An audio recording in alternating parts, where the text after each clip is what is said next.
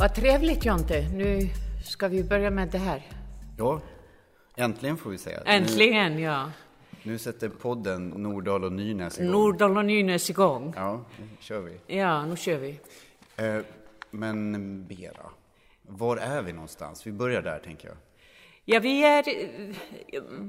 Man kan säga, sko, vi är ju på Nordiska akvarellmuseet, men vi är faktiskt på Island. Och Bernt Kopeling har åkt dit sedan 60-talet, varje sommar och ofta på vintern också. Men han är ju tysk, född i Berlin 1938. Men alla hans akvareller uppstår eller skapas på Island. Han gör aldrig akvareller i Berlin. Ah. Eh, så vi, vi är ju inne nu i urvalet ur samlingen då. Den här våren 2017. Och urvalet kallas för många flera, nästan alla. Och framför oss så har vi ju så fyra stycken akvareller utav Bernt Koveling då. Och de är, de är alltså tillkomna på Island säger du? Ja. Och alltså det, det, jag har ju alltid liksom varit nyfiken på, och jag har bara sett lite så här, men hur det går till när Bernt gör de här. Men sko, han, han, sko, på ett visst sätt är det väldigt intressant att de här ö, skapas i en dal. Eller där började han måla de första akvarellerna. Och har sedan fortsatt med det varje sommar. Och det är i en dal som heter Loðmundarfjörður som är på östra delen av Island. Och det var ju så förr i tiden, vi hade så mycket får och de åt så mycket den här ny, de här nya växterna som kom på vår, eller inte förrän i juni. Och då var det, kan man säga, att eh, det blev mycket mera gräs än det blev faktiskt de här ursprungliga vilda växterna som, som är så vackra på Island, som är lite tundraaktiga. Och för det är så kallt landskap. Och han har sett den här Loðmundarfjörður vara nästan en fredad eh, natur som har börjat växa upp alla möjliga växter som, som hade försvunnit där under många hundra år. Och det är det som är det, är den här oerhörda glädjen, tycker jag, i de här verken som, som han visar genom akvarellen. Och han sitter ute i naturen. Han har ofta bord och han sätter allt på. Han är ju väldigt noggrann när, vad gäller all, även om man målar i akryl eller olja eller vad det är, så är han, han är oerhört tekniskt kunnig. Och han har, älskar att göra experiment, men han är också väldigt exakt i sitt sätt att måla. Och man kan se i de här eh, akvarellerna att han tittar ovanifrån på dem. Det är lite som, lite som fågeln.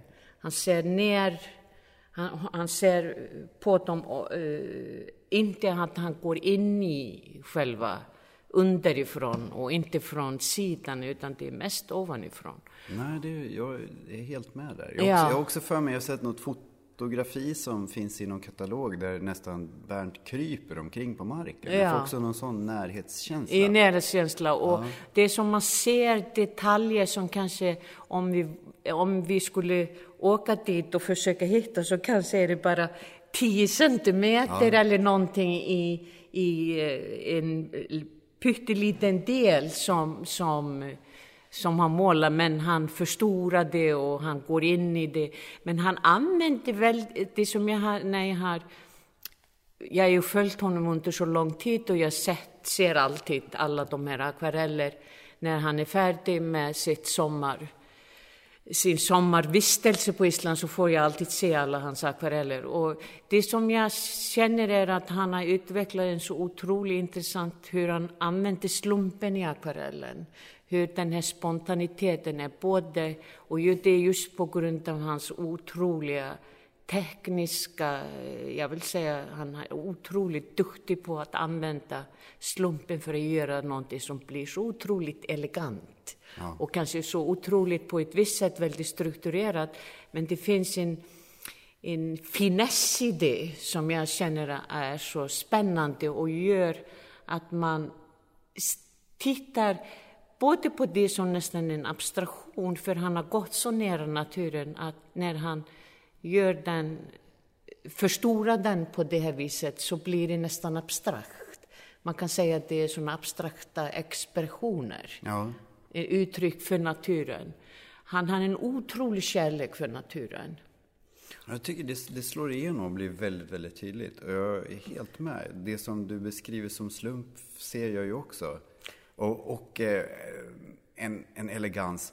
Och jag, jag tänker att han hittar det här läget som gör att de här bilderna blir intressanta. Att han har med sig slumpen, men också total kontroll över materialet. För jag är ganska säker på att det inte skulle se ut så här då. Och det går nästan att se, tycker jag, hur han i arbetsprocessen har inväntat att nu har det här lagret med färg torkat, nu kan jag gå på med nästa. Så att det har liksom inte hafsats på något sätt, utan saker har fått vänta och komma, komma tillbaka igen. Sådär. Ja, och det, det, det är precis hur du beskriver det som är hans, kan man säga, styrka när det gäller akvarellen som också man ser väldigt tydligt i, speciellt i hans akrylmåleri. Kanske inte, oljan är lite annorlunda för man arbetar annorlunda med den. Men jag känner i akvarellerna han, hans otroliga, hur han bemästrar tekniken och hur han använder det här med vad som kan hända när vattnet och, och pigmentet möts och hur mycket vatten och, och hur det sedan är på själva pappersytan. Man kan säga att han är en annan typ av, eh, nu ska vi visa till sommaren Arne Isaksson. Och han är, en, an- han är ju en akvarellmästare på, på ett annat sätt där han vill verkligen behärska allting. Men han också använder slumpen för han känner materialet. Medan Bernt är samma mästare, men han använder slumpen mycket mera som ett, kan man säga, uttryck i hur sedan akvarellen ser ut. Han, han, är, han, han, går, han går längre åt det hållet än Arne går åt ett annat håll. Och det är väldigt intressant att, att, kan man säga, jämföra. Man kan se i vissa detaljerna hur där man kan se vattnet och hur det torkar och hur han sedan går vidare efter torkningen och se, kan jag använda det för att göra någonting väldigt spännande på det här, på det här pappret. Och sen också hur han använder själva pappret som del av bilden. det är han, ja, väldigt tydligt. Och han är också en, en eh, konstnär som är väldigt noggrann med vilka pigment han använder och vilket typ av papper han använder. Och, han, och vid tjocklek som han vill ha. Så han är där också en, kan man säga, en nörd på det viset. att Han, är väl, det, det, han använder inte vad som helst för att uh, arbeta med. Så han tar det här pappret med sig, skuret och allting klart för att använda från Berlin när han åker på sina resor till Island. Och också han använder själva kan man säga, själva hur pappret är skuret, det är också det är lite ojämnt på alla sidor. Och det använder han också som del av pappret, för han använder hela pappersytan. Ja. Så att du vet, man kan inte, man, mycket mer sällan som han gör att man ska ha passepartout på den här kartongen på en, ett fönster. Så det känner jag att, att att bilden går åt alla håll. Den fortsätter ut ur bilden. Ja. Man kan se linjerna, att de, de fortsätter. Det är nästan som om man skulle ha bara en akvarell på väggen. Den hade nästan kunnat ta hela väggen. Absolut. För den fortsätter, den är, den är som ett flöde som han skapar från, från eh, mitten och utåt. Och det är väldigt, på, jag tror många tror att det här är väldigt kontrollerat, och det är det, men det är också slumpmässigt. Det, det är det här spännande med akvarellen när konstnärer har den här bemästringen, att kunna både bemästra att styra allting och inte styra någonting. Ja, det är, jag, tror, jag tror att det är det som väcker intresset i de här bilderna. Att Bernt precis kan balansera upp det. det fin, där, där finns det en enorm perfektion, tänker jag. Den här, någon slags kaoskontroll i det lilla. Ja, det var ett bra ord.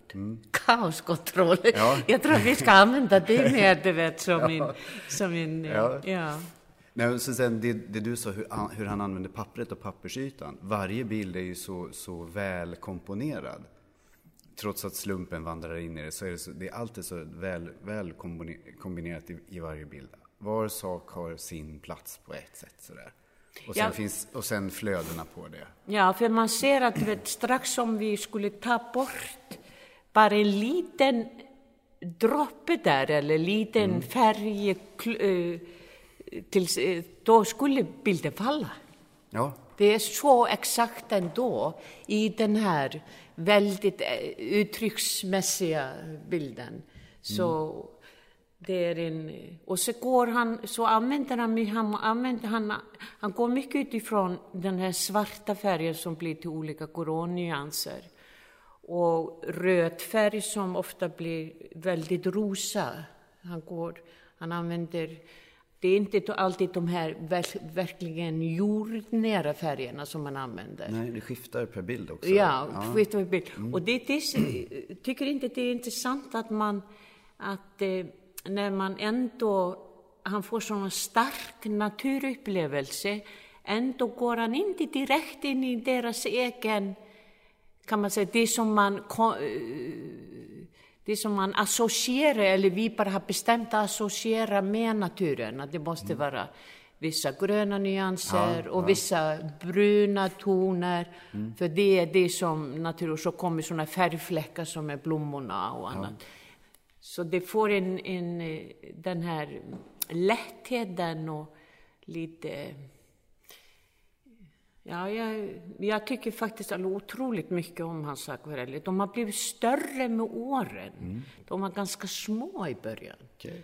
Och han gör kanske upp till hundra stycken. Han slänger ju väldigt Ja, ja mycket. så, det, ju- Ja. det, det går ju att förstå. Att, Ja, eh, han slänger ju väldigt mycket. Men De flesta konstnärer arbetar i långa processer där mycket material sorteras bort på olika sätt. Ja, så både att det blir bara misslyckat helt och hållet och, och färgen gör, eller vattnet och pigmentet gör inte det som man vill, så blir han självklart arg och, Ja, ja, och slänger det. Du vet. Men så väljer han ut som ungefär mellan 70 och 100 bilder som blir, eh, kan man säga, det som blir resultatet av, eh, de, och jag, eh, av den vistelsen. Och, jag, och han använde, kan man säga, han, han jag ja, inte använde, utan han verkligen arbetar varenaste dag. Han fortsätter. Det är en väldig koncentration när han är i akvarellen. Så att det är inte så att han gör det kanske bara vet, när han känner, känner att det är bra. Självklart måste det vara bra väder, för han kan ju inte stå ute när det regnar mycket. Men, men eh, han använder, han är verkligen intensiv. Det blir en intensiv period. Han är också en väldigt intensiv person, så hans, hans sätt, eh, han, han är mycket han som person och han som verk, tycker med, blir, blir en symbios. Och jag tror ofta det är så att man kan såna känna igen personen i verken eller tvärtom, man känner verken bra. Ja, ja absolut. Jo, jo, men det, Jag har ofta tänkt på det, det kanske känns väldigt flummigt men Nej, men det, det, det finns ju flera paralleller i det. Alltså, beroende på, alltså, hur, på vilka sätt vi gestaltar oss så, så gör vi ju oss ofta igenkännbara. Det kan vara på så många sätt. Bernt, han har konsten. Vi andra kanske väljer kläder eller frisyrer eller vi kanske sköter om vårt hem på ett speciellt sätt och så vidare. Och det, det är väl det som är både svårt och kanske bra med att kunna vara konstnär. Att jag kan välja den här kanalen ut att liksom berätta om valda delar av mig själv. Då. Så här. Nu handlar ju inte de här bilderna om Bernt, de handlar ju om någon slags natur. Så. ja, stark naturupplevelse. Ja, verkligen. Det, det, tänkte jag tyckte du hade en sån fin koppling till Arne Isaksson där. Om, om jag ställer de här två herrarna bredvid varandra så, så tänker jag mig de båda som, som väldigt romantiska på ett plan. Ja. Har, för mig har de ett romantiskt förhållande till Ja. naturen. Ja. Och en passion.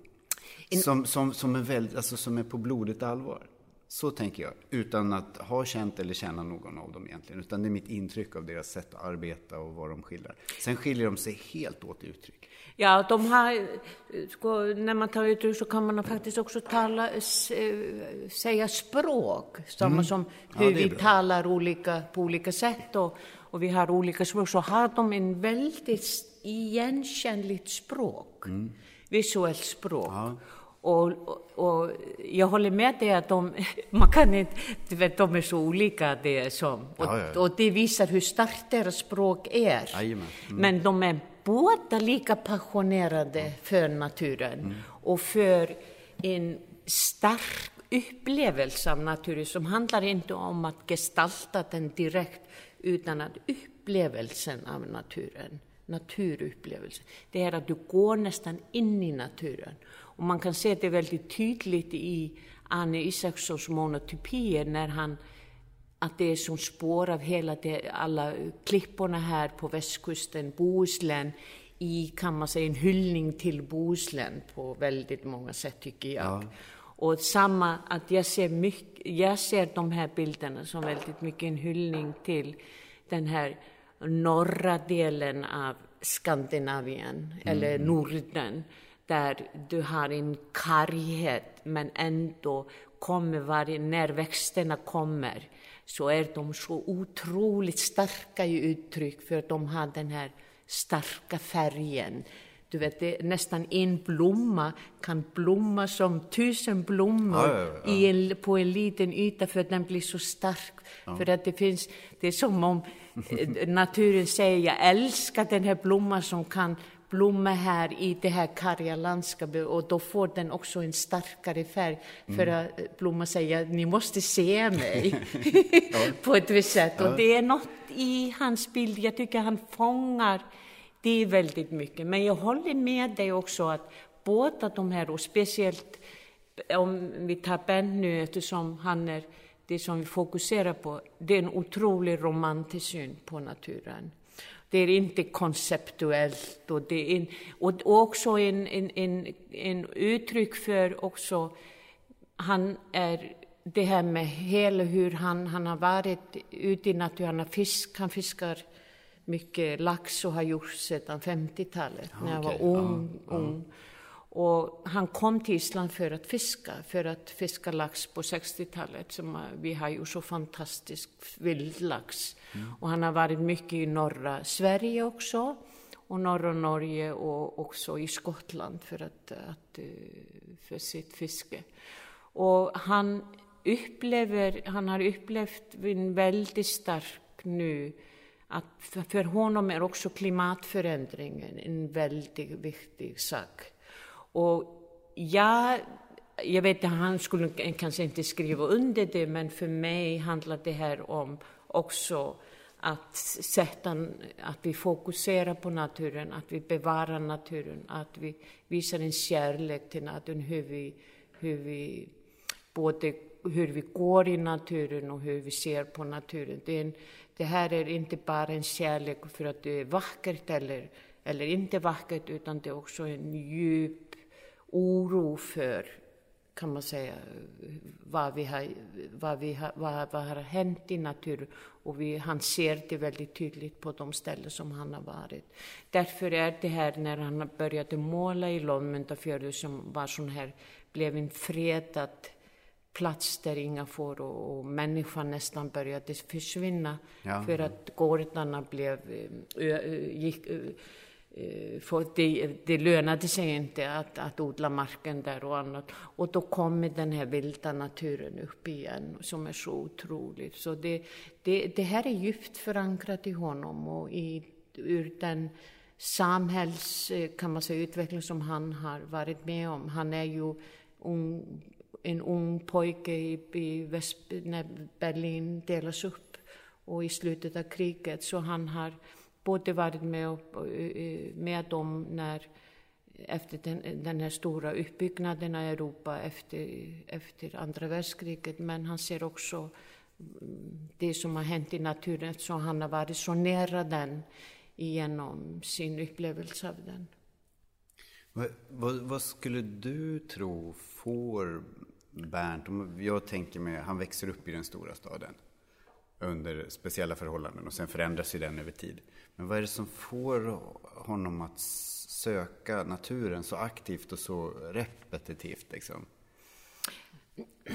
Sko han, han, sko på ett visst sätt är, är, är han flyttar, han är kock också. Ja. Han är utbildad kock, han var i England i några år strax nära i 20-årsåldern. Och han, jag tror han på något sätt den här otroliga ödeläggelsen som han upplever i Europa som ung, ung pojke sätter väldigt djupa spår i honom. Och den uppbyggnad som sedan och den här sedan uppdelningen av Berlin, självklart eh, när man är ung, det, det sånt lämnar dig inte. Det blir del av dig och i hela ditt uttryck och hur du blir som person.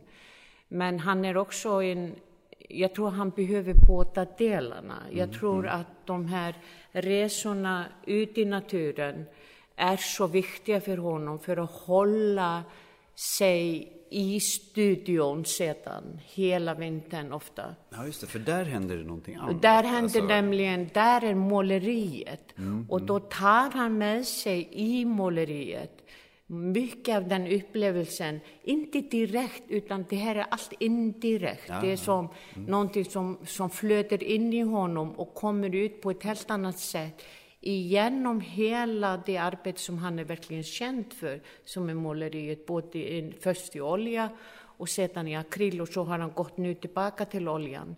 Att den, hela den processen är en sammanblandning av den här starka, djupa upplevelsen av naturen och sen den starka, djupa upplevelsen av staden också. Det här kan man säga, det borgerliga samhället som, mm, mm. som är där och sen är han i naturen där han är nästan ensam. Så det finns otroliga kontraster också i hela hans, hur han upplever eh, världen idag. Han har han, tagit nästan två väldigt kolossala ja, kontraster det, det, det är det jag med på, sig. Och jag tror att de mm. kontrasterna i mötet där mm ger honom oerhörd kraft för att fortsätta hela tiden. Mm. Du måste dra in, jag tror alla behöver kraft någonstans ifrån. Du kan ha kraft i dig själv, men du behöver också en utomstående kraft som ger dig någonting för att fortsätta hela tiden. För att det kräver en, en fokus, det kräver ett en otroligt arbete, men det kräver också en inspiration. Ja, också, jag tänker också att jag fascineras över att just orka också hålla på och återvända. Men det är klart att kommer, kommer, en, kommer det energi med det och, och kraft så, så ger det ju varandra. Då. Jag tänker också att det, att det faktiskt finns en skillnad mellan de två olika sätten som, som Bernt uttrycker sig. Då. Akvarellen å sin sida, akrylen och sen oljan numera då. Att det finns skillnader i det och att de sker på olika platser, att platserna får avgöra det där. Jag, jag funderar på en annan grej, Bera. Hur, alltså, um, här, här är ju människan eh, den som betraktar och gestaltar naturen. Jag funderar på, alltså, det, det, jag tänker att Bernt håller på med någonting som kanske vi håller på att glömma bort. Eh, till förmån för att vi har så snabba sätt att skildra naturen idag och, och att arbeta med minnet. Och jag tror att den som väljer att göra det här kanske just får en annan känsla för naturen. Och du nämnde klimatförändringarna mm. tidigare. Alltså att är du i det här varje år vid samma tidpunkt så ser du när skillnaderna uppstår. Och du kan också förstå vad som behöver göras kanske långt tidigare. Jag vill inte, egentligen vill jag inte moralisera i den som tar, tar en bild på en sekund och lägger ut den på Instagram. Men jag vill bara peka på att det finns en skillnad i hur vi liksom ser på det här. Eftersom vi ger en plats tid så händer det andra saker med oss också. Ja, alltså, jag, jag tror att det som du säger nu är faktiskt, kan man säga, avgörande för hur han har utvecklats och är som konstnär. Är att om man ser hans konstnärs skap i helhet så kan man säga att han har inte gjort drastiska ändringar. Det är inte där som utvecklingen är, Nej. utan det är i de här små detaljerna, det är i helhetsintrycket som utvecklas och han, det går djupare och, och det är just det där han återkommer till de här minnena, han återkommer till platsen, han återkommer till sig själv och han utvecklas och blir äldre också som människa. han fördjupas som människa, men han också, han, han, blir, han, han får också en, en annan bemästring över te, tekniken. Och det är inte så att, att jag menar att uh, unga konstnärer inte har, att det är på grund av tekniken och annat, utan hans måleri handlar väldigt mycket om det. Det är den här, mm, mm. Den här uh, gradvisa, lugna utvecklingen som är på grund av att han har så otrolig fokus. Och han återkommer. Han har inte bara fokus att han, han reser över hela världen. Han återkommer till samma plats och han fokuserar på nästan samma plats på den platsen. Så han ser de här små ändringarna som, mm. som, eh, som sker där från ett år till ett annat. Och för mig, jag känner att det som är, som du kom in på, att det är att vi kanske glöm, vi måste, att den här fragmentiseringen som händer idag, är, kan, kommer att fördjupas och den kommer att visa ett annat typ av uttryck och bli annorlunda. Och då är det också så skönt att ha en annan, ett annat sätt att arbeta och ett annat sätt att göra saker och ting. Och för många konstnärer är det väldigt viktigt att de kan fokusera på sitt arbete och få också utvecklas. Mm. Att de får tiden, för att tiden är avgörande i att bli bättre på det som du håller på med. När du utsätter unga konstnärer för, kan man säga, marknaden eller för kritik väldigt unga så kan det också slå dem helt ut. Istället man folk, vissa, vissa människor behöver en lång utveckling, andra sker det väldigt snabbt. Vi är väldigt olika också som personer. Mm. Det kommer ju fram också när man tittar på ett urval ur en samling så, här, så, så, så, lyfts ju de olika karaktärerna fram i, i respektive konstnärskap. Det, jag, jag, jag, jag stannar kvar vid, vid Bernt där ändå. Jag, är nyfiken, jag blir nyfiken på honom därför att eh, Därför att det finns, ja men någon, jag upplever ju någon slags kaoskontroll. Och sen min erfarenhet av att visa Bernts verk då, då eh, som för både barn, unga och vuxna är att de flesta liksom bara känner en spontan så här, målarglädje. Det kommer ganska tidigt. Och sen när, när jag undersöker tillsammans med gruppen vad det är vi ser på, då kommer allt möjligt. En del, oavsett ålder, så säger jag, vill gärna se olika figurer. Alltså vi, vi behöver bestämma vad det är. Att det är olika ja, men gestalter som är människolika eller kan kopplas ihop med något djur. Medan andra bara så här, njuter och låter fantasin liksom växlas upp ganska hårt. Och, och, och igen, alltså det är den här märkliga blandningen av kaos och kontroll. Och tror jag också någon slags total målarglädje som, som folk faktiskt ser. Och som också lockar sådär. Folk blir väldigt, det är några som säger sig ibland att de blir sugna på att måla när de ser de här grejerna. Vad intressant. Ja. Och jag kan eh, på ett visst sätt förstå det, för det finns någonting fysiskt i de här, eh, eftersom man börjar titta mer och mer på dem. Då är det något som, lite som när man ser en fantastisk mm, tallrik med mat framför. det spelar självklart en roll hur man arrangerar och hur man sätter. Mm. Och det finns samma typ av lite lust ja. i de här bilderna som, som, och det är ju också, när man talar om kaos, att färgerna, han, det är väldigt sällan när färgerna är helt ensamma, de blandas ju. Han, han är en otrolig också kontroll över, eller försöker att kontrollera blandningen av färgen. För det, är, det kan nästan bli brunt och hela bara en kaos. Som, ja, ja, som, Och jag tror det finns en viss lust också i det, för att det är, en, det är nästan som att de håller på att slippa ifrån dig. Mm. Att det, det är som de att lösas upp eller någonting. Du, du måste dra i dem ja. för att få dem till dig. Och det, det, är, det är något väldigt fysiskt också i de här bilderna. Mm -hmm. Och det är märkligt att säga att det är fysiskt för att det är ju ändå självklart alla bilder eller har viss, kan man säga, många ytor. Det finns, och det är ju färgen som vissa kommer nära dig och andra går ifrån ja, dig. Ja. Det är ju den, kan man säga, på den tvådimensionella ytan som finns väldigt, strax på en gång väldigt många lag bara i, på grund av färgens eh, förmåga att, hur den är och hur den, hur den eh, ja, gestalta sig. Men mm. sen också han, han har en annan, också andra lag, för man ser att vissa, hur han målar, att visst är mera i bakgrunden och andra är mera i nära. Så han, det finns alla möjliga lag i de här bilderna som jag tycker också är väldigt fascinerande, men som också är på gränsen till det här kaoset som du talar om. Mm.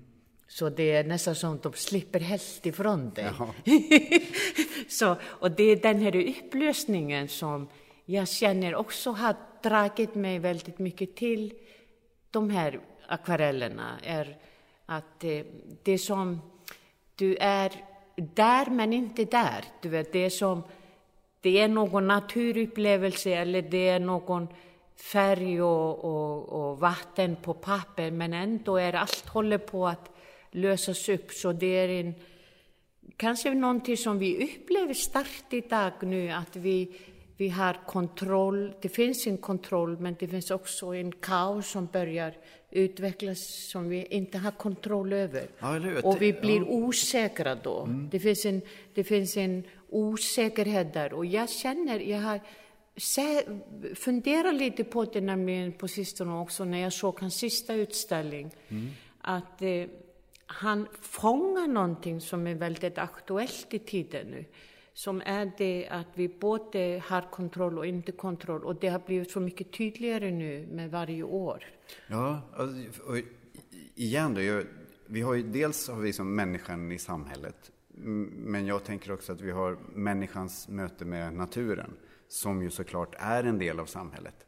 Men hur vi väljer att möta naturen och hur vi går om vi tänker oss en generalisering nu, att vi går från ett jordbrukarsamhälle in i ett industrisamhälle. Och här börjar så att säga ett, ett avstånd att uppstå. Mm. Och också ett behov av att hitta, tror jag, olika narrativ, berättelser som gör oss eh, liksom, bekväma och igenkännande med det här som vi helt plötsligt skapade ett avstånd till genom staden, genom industrin och jag vill inte liksom heller igen moralisera i det här utan det var ju en utveckling som vi alla var med om och som vi liksom såg nödvändig. Och den här kaoset och också behovet av kontroll som jag upplever idag att vi greppar efter på något vis kommer väl av att nu har vi liksom släppt idén om industrin också. Industrin behövs men inte på samma sätt. Eh, den behövs på en del platser för det behövs fortfarande produceras grejer. Eh, men om jag går till en djup subjektiv åsikt så skulle jag kunna säga att vi egentligen behöver inte producera en enda grej till på ett bra tag för att vi, vi har så det räcker. Sådär. Däremot skulle vi behöva uppfinna saker kanske som gör att vi klarar oss en stund längre på det här stället. Att hitta sådana. Men allt det här andra runt omkring det har vi, har vi så det räcker av tänker jag.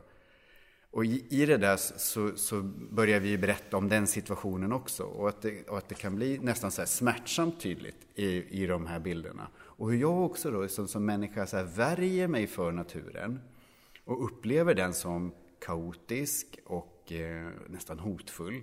Samtidigt som den ju är en förutsättning för att jag sitter här på något vis. Och om man går ner på någon slags annan nivå så är ju förutom liksom de rubbningar som naturen själv gör. Alltså, så är min rubbning, det är den som står för kaoset i naturen, för den är ju otroligt välordnad i, i sig. Alltså det är ju, det är, liksom, det är helt fascinerande, särskilt om man går ner på så mikronivå som jag nästan känner att Bernt är, eller ja, men också, ja, ja men när man är där, så, så, allt sitter ihop så intimt med varandra där och så. Sen och, och saker har fått verkligen utvecklas över just tid, som du nämnde. Ja, eh, man kan också tala om att hans, eh, hans uttryck är, det är en skörhet. Mm. Det är naturens skörhet i den här, självklart naturen är ju, är ju väldigt strukturerad till mikro, ner på mikronivå. Men det finns en skörhet i naturen. Du kan, du kan trampa på en planta och den är, den är död som den såg ut, men den finns i ett annat material. Så, så naturen kommer tillbaka, bara den kommer tillbaka på ett annat sätt. Och jag kanske tror att när eftersom jag är från Island, att mm. naturen är väldigt nära dig. Du har både sett de här stora, att man, vi respekterar naturen islänningar på ett väldigt, väldigt djup nivå. För vi vet hur hotfull den är. Ja. Och den kan, kan man säga, ödelägga städer och, nat och annat och mark och annat på, på några sekunder. Mm. Men vi vet också hur, hur otroligt fascinerande den är. Jag vill nog använda fascinerande, för vi dras till den. Det är som den har en magnet, som att vi behöver den, vi lever i den. Men jag känner på ett visst sätt att många idag börjar titta på naturen igen utifrån, som man gjorde när man upptäckte faktiskt naturen på, i, i, i den här naturromantiken. Ja, När man ja. åkte ut i naturen och tittade på den. Man kan se det i de här stora tyska målarna när man var en åskådare. Mm. Och jag känner på ett visst sätt i den utvecklingen som du beskrev, att man på, på, på ett annat sätt självklart, men på samma sätt börjar nu gå ut i naturen och titta på den ta en, en snabb bild av den och sätta den ut på, ut på sitt Instagram. Men det är samma typ av, man är inte i naturen utan man tittar på den. Mm. Och det är en stor skillnad. Och jag tror att vi måste gå lite tillbaka till att inte bara se eh, naturen eller marken som någonting som vi kan producera någonting. För Nej. på medeltiden använde man var marken bara för att eh, den när man tittade på marken så var det mat eller makt för att få att man ägde mycket mark så kunde man producera mycket mat. Ja. Så det var en, kan man säga, en överlevnads. Mm. Och så ändras, du vet, självklart med, med tiden vår syn på naturen. Men jag känner att om vi ska få en balans mellan människan och naturen så måste vi börja leva med naturen och förstå naturen. För att det är en ömsesidig respekt som måste vara där. Och jag mm. tror vi är nu på en balansgång där vi har, slu, vi har ett, en längre tid nu inte respekterat naturen, inte respekterat vad naturen verkligen kan ge oss och vad den också kan, vad hotfull den är. Att den kan faktiskt på, på kort tid ödelägga så mycket. Så det är en krafter som jag tycker vi ska börja förstå. Och för mig är Bent väldigt mycket en, en eh, konstnär som talar mycket om det här i grunden. Det är, det är otroligt vackra bilder, men de också har en skörhet ja. i sig. Och det finns en djupgående, jag vill säga sorg på ett visst sätt, som för att han ser det här som, som vi har talat nu om. Han, han känner det djupt i sitt inre. Och på det viset är hur han målar i den här, har hittat den här balansen mellan kontroll och, och kaos. Skulle, skulle, skulle, skulle en målande konstnär kunna hjälpa oss att se, se det vi har pratat om och kanske hit, att vi hittar ett nytt förhållande till, till, till det här, till den då hotfulla naturen, men också älskvärda naturen. Jag, jag, har, jag har tänkt mycket på hur man, vad är det som, jag tror att den här fascinationen nu för teknologin är så ytlig. Jag tror att det är som, när vi börjar förstå att tekniken är för att hjälpa oss för att skapa ett nytt innehåll eller, mm. eller utveckla det innehåll som vi har. Ja. Då tror jag att vi verkligen utvecklas. Mm. Jag tror medan den fascinationen, det var som när industrisamhället började. Ja. När vi är bara fascinerade av själva maskinerna så utvecklas vi inte tillräckligt snabbt för, för vi vi, människan är så kreativ i grunden. Ja. Och det är både konstnärer och alla, vi, vi är som en helhet. Du vet, konstnärer är en del och, och så finns en kreativ på alla andra delar också som vi måste få upp. Och när vi, vi är fortfarande som småbarn, och vi kan göra det här med vår iPhone och du vet, ja. åh vad spännande. Och det.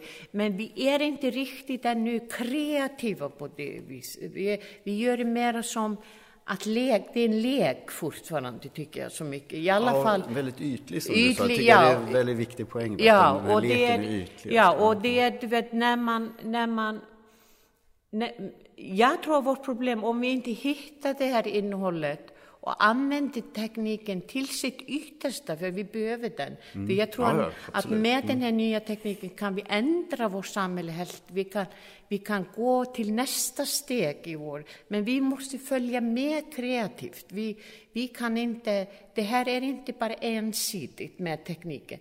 Tekniken ska inte ta över, vi ska alltid vara den som styr tekniken. Jag tycker lite vi har blivit lite att vi har, okej, okay, ny iPhone, ny, nytt det här.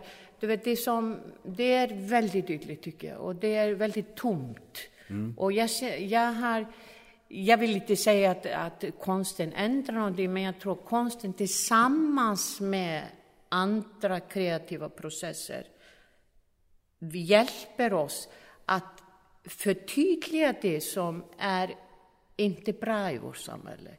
Du vet, den kan väldigt snabbt göra det. Mm. Och konsten har en förmåga, så den är bild, visuellt, att den kan fokusera på någonting som vi vet är inte bra, men faktiskt vi provoceras av att den visar det. Ja. Och det, är den, det, och det handlar inte om någon politik eller någonting, det här handlar om att konsten har den här förmågan. Mm.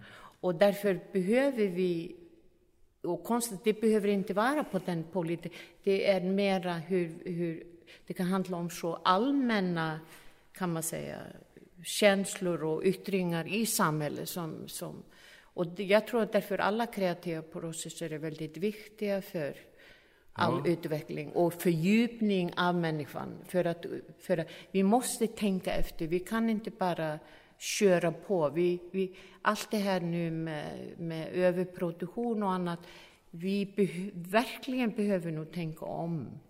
Och det, det är ingen som säger att det blir värre. Jag är alldeles säker att det blir mycket bättre. Ja, verkligen. Alltså också därför att, ja men, om vi väljer att stanna upp och prata om sakerna och till exempel ta den här provokationen som bland annat konst kan ge, så finns det ju en energi i den som också inte bara...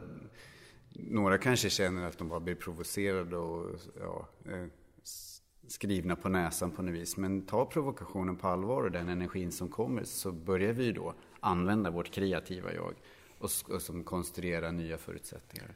Ja, och känner också när du eh, tar, eh, vissa gånger är det så att det här med konsten och kontext, eller du vet, sammanhanget som mm. konsten är i. Att, att någonting som skapas under viss tid kan kanske många decennier senare provocera för att det sätts ja. i ett annat sammanhang. Absolut. Och mm. var det visas och i vilket sammanhang det visas. Så konsten har otroligt många lag i själva gestaltningen mot åskådaren, i, du vet, om det är på museum eller var det visas i det offentliga rummet.